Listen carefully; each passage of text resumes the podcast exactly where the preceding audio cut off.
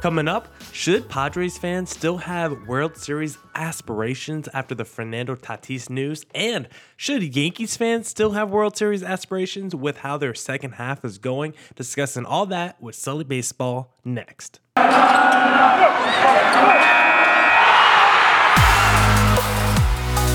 You are Locked On Diamondbacks, your daily Arizona Diamondbacks podcast, part of the Locked On Podcast Network, your team every day.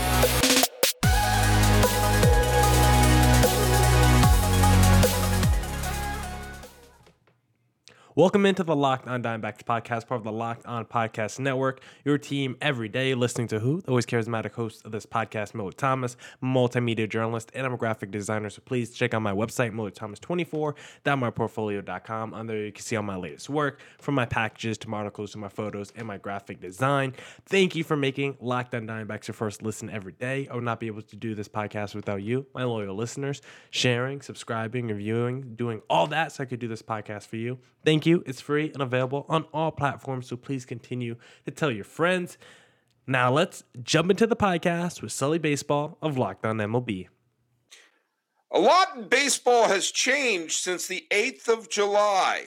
Trust me, you're going to understand what we're talking about. Since the 8th of July, the fates of several teams have gone up in smoke or caught on fire.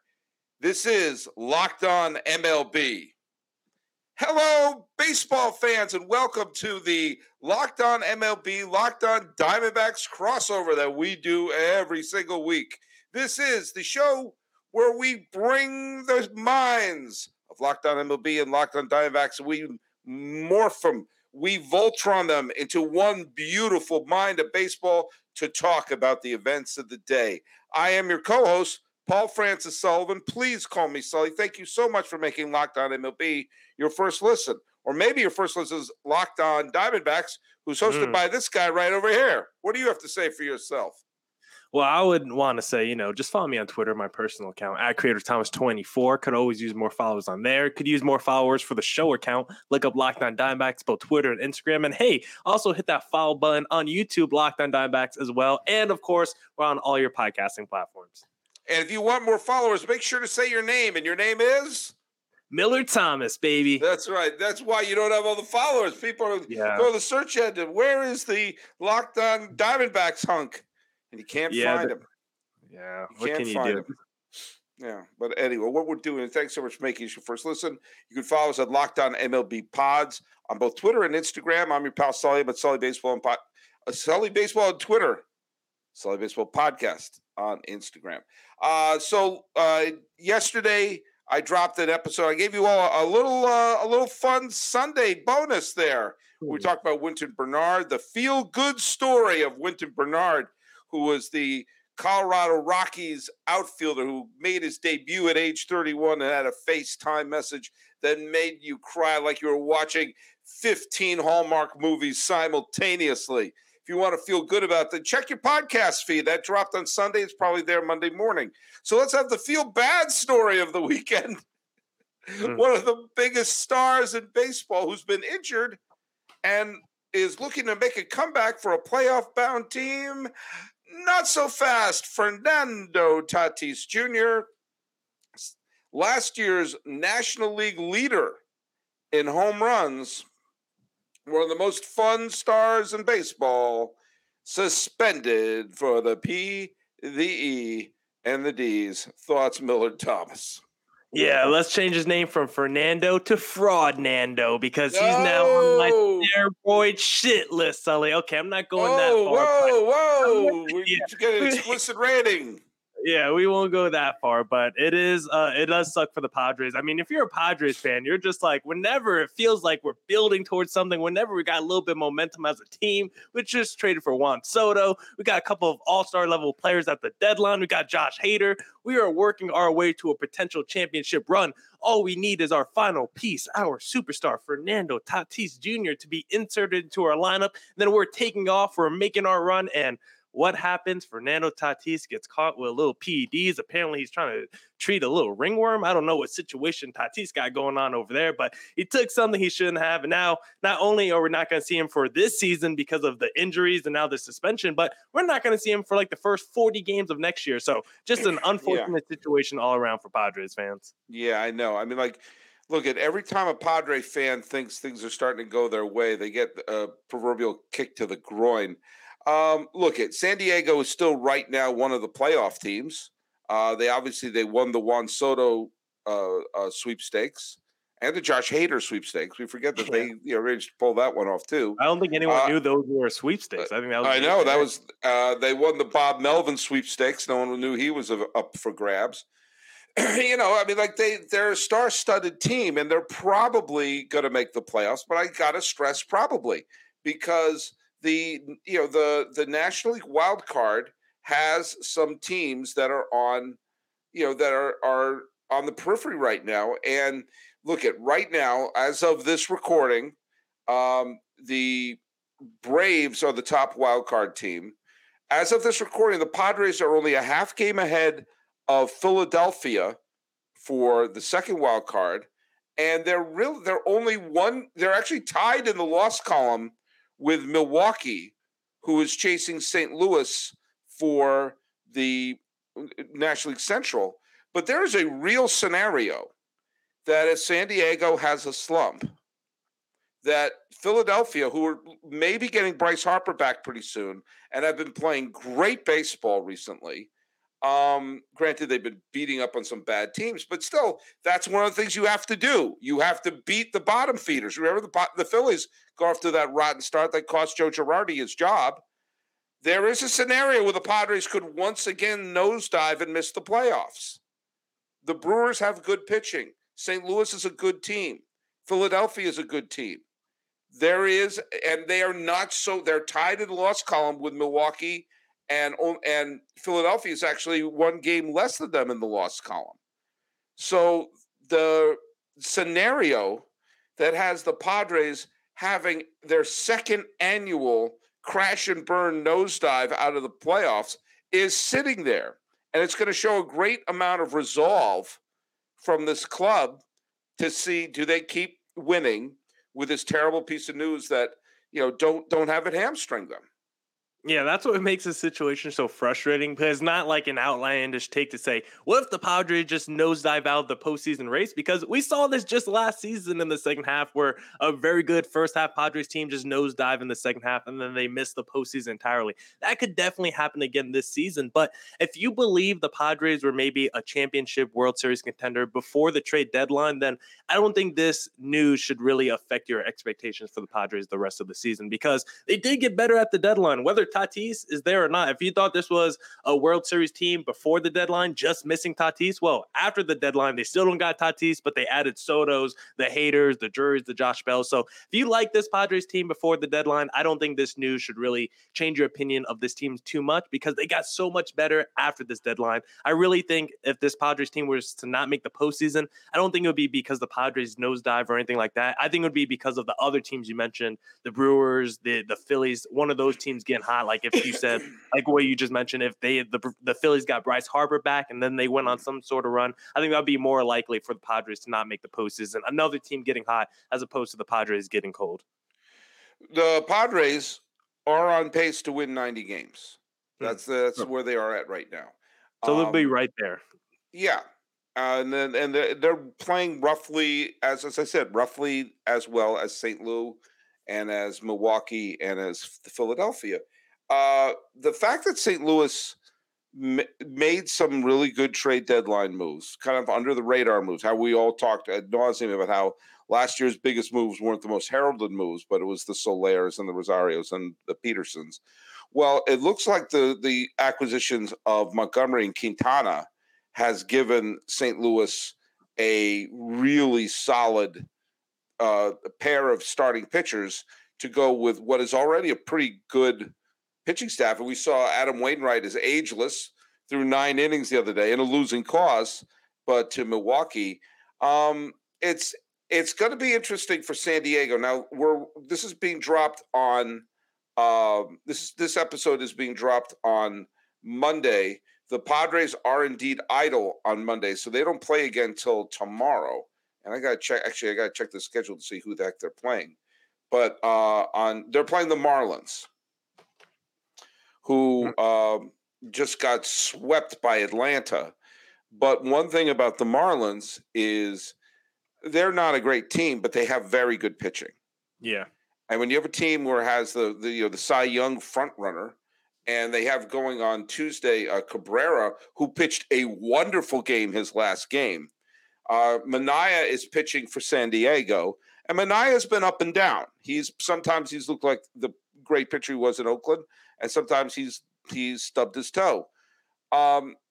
They really better hope that the offense has gelled, because they're going to go to Miami and play, face some decent arms.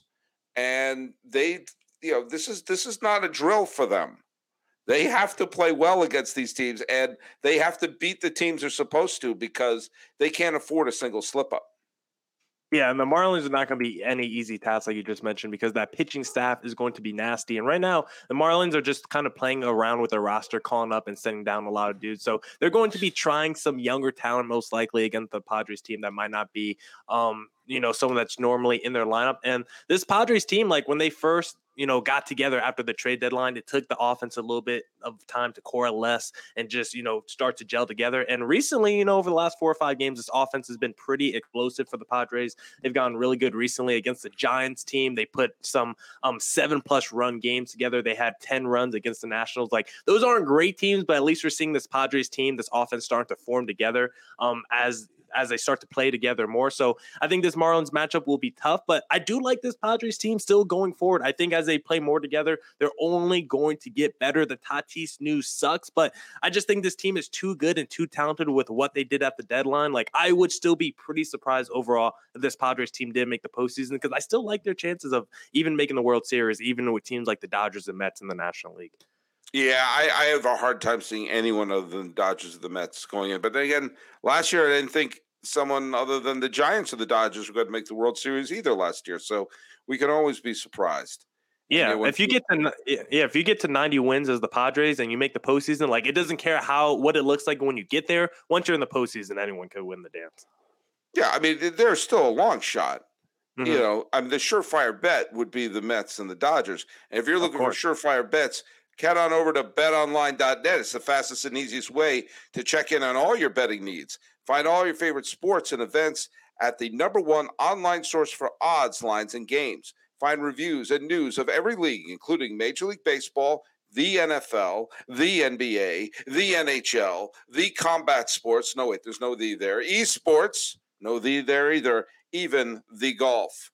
BetOnline continues to be the top online resource for all your sports wagering information, from live in-game betting, scores, and podcasts. They have you covered. Head to BetOnline today, or use your mobile device to learn more about the action happening today. BetOnline, it's where the game starts.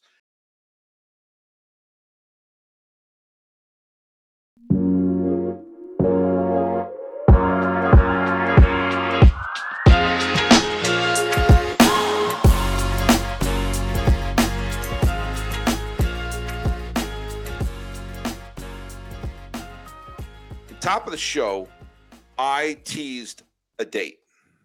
The date that I teased, pop quiz, what was the date that I teased? I want to say July 8th. July 8th would be correct, because a lot of things have happened since July 8th. At that time, the New York Yankees were not just the best team in baseball. It was insane how good they were. They were 61-23. They were nearly 40 games above 500. They were on pace to win something like 118 games.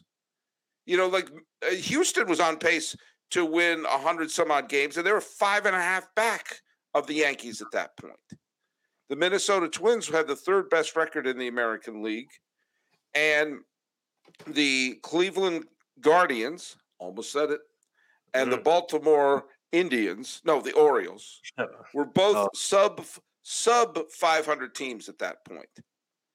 Now, since then, the New York Yankees have, we're talking at this point about nearly a 30-game sample size, okay?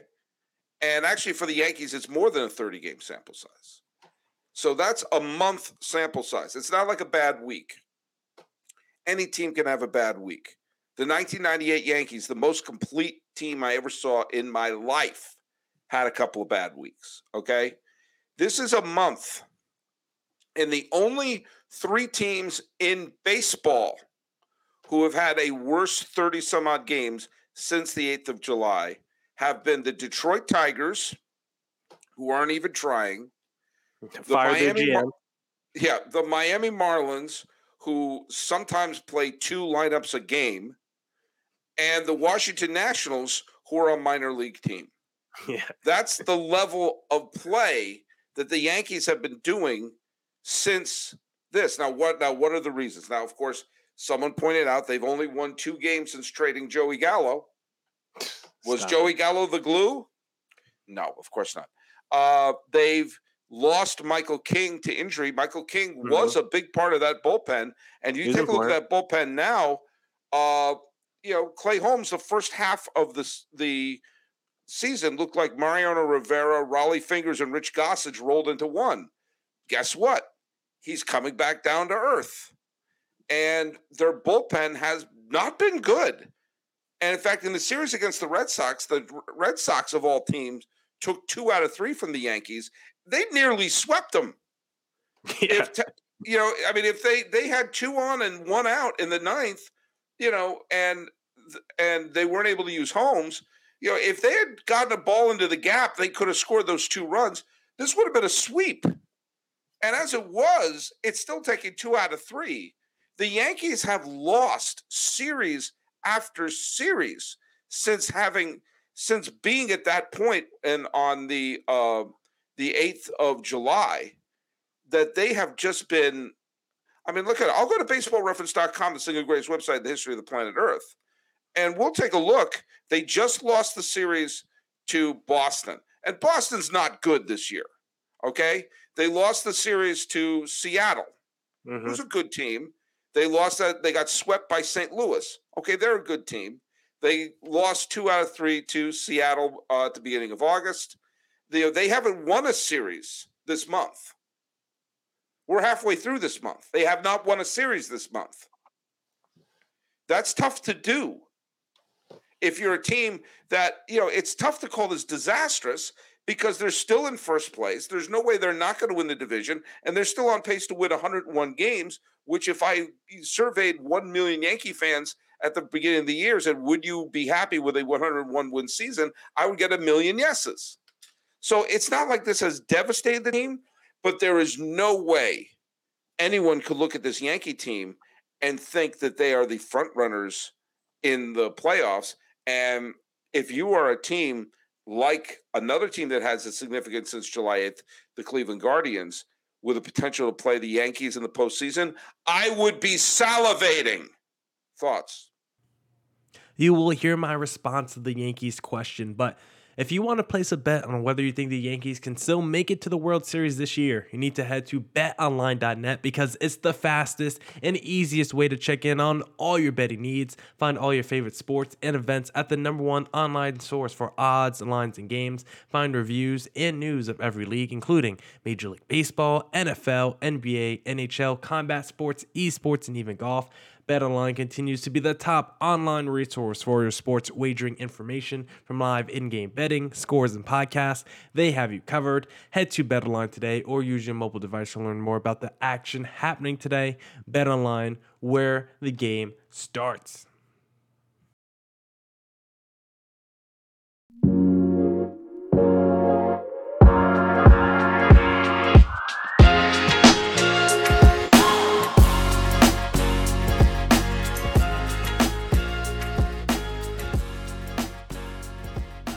Yeah, I mean, the Yankees haven't looked pretty recently. And right now, I'm sure if you're a Yankees fan, like pretty much all our conversations at the deadline were like, man, if the Yankees go 500 the second half of the season, can they still win 130 games or whatever they were on pace for if they win 500 the rest of the season? Like, you could just throw those numbers out because basically it's like if the Yankees are a below 500 team the rest of the year, what is their record going to be? Because right now, the second half of the season, the Yankees look like one of the worst teams in baseball. You said it since July 8th. This Yankees team is not good. This Yankees team is worse than my Diamondbacks team because the D-backs have won a lot of series since this All-Star break. They're actually on fire right now. But let's get back on the Yankees because if you're the Astros right now, you got to feel like the king of the American League because heading into the second half of the season, this Astro team has taken off. Their pitching is looking great. They acquired some bats at the deadline, and this team is looking really good. The Yankees, meanwhile, have gone the opposite direction. And I think one big reason why they're not playing as well because you look at their offense, specifically over the last 10 games, I think they've only scored more than 3 runs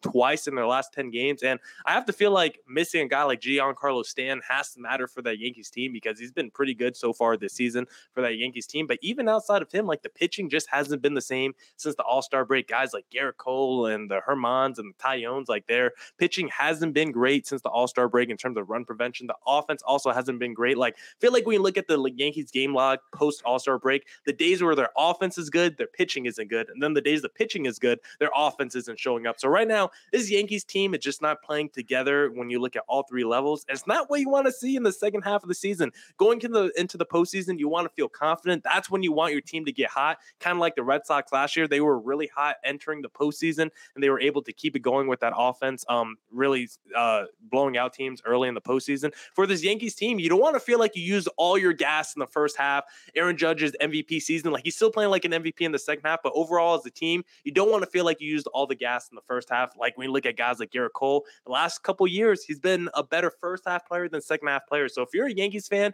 you got to feel nervous heading into the postseason. I don't think the Guardians are a team that will make you nervous, but if I have to face the Astros at some point in the postseason, if I'm a Yankees fan, yeah, I'm terrified of that matchup. Well, I'm going to get to the Guardians in the third section here. But when you one thing that I will say that, and one thing I really agree with you is that there have been times where the Yankees bats have been really great, but the pitching has not been terrific. I think, actually, if you saw the pitching of the Red Sox series, it was pretty good from the Yankees. Taillon pitched pretty well. Herman pitched pretty well. Heck, even Montas, who was terrible his first game, pitched well in Boston. Oddly, it's been their bullpen. And their bullpen the first half of the season was dominant. The best. And now... You know, as I said, you know, Holmes had a spectacular first half. They're figuring him out.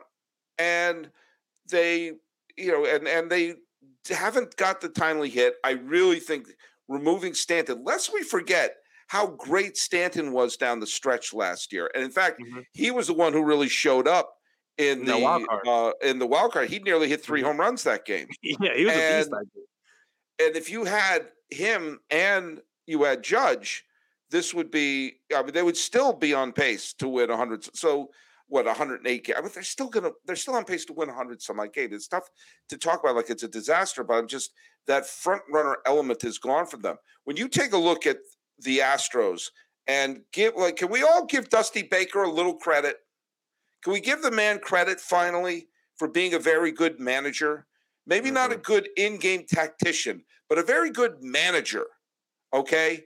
Walked into that impossible situation in Houston, an impossible, PR situation. Didn't miss a beat. Took him to the World Series last year. Lost Carlos Correa, the leader of that team, and is having a good but not great season out of Altuve. Now here they are. They have the best record in the American League, and if you go into a postseason series, you're going to start Verlander, who's yet again a Cy Young contender. Framber Valdez is your 2. Urquidy, Garcia, and Javier, some combination of that is 3 and 4. And Lance McCullers Jr. was great the other day, so he could be their 3. All of a sudden, we know they have the good hitting. They have suddenly the deepest pitching staff. I think the Astros are heads and shoulders the best team in the American League right now. Yeah, and when you compare it to the other side, it's not like they don't know Gerrit Cole either when it comes to pitching. Like, they had that man in their building for a long time, so they know him. They also acquired Christian Vasquez, one of the smartest, guys right. you have behind the plate, who's also been the American League East, seeing the Yankees, 19 times a year. So they've built this team basically to take down the New York Yankees. This is the team to take down Darth Vader. And the Astros have basically become the new Darth Vader because they're in the championship series basically every year since 2017. You know about their cheating scandal as well, so everyone hates the Astros already, but I don't think there's still a team that gets hated more than the New York Yankees. And considering the way the Astros are built, they're the perfect team to take down the Yankees. Their rotation is nasty.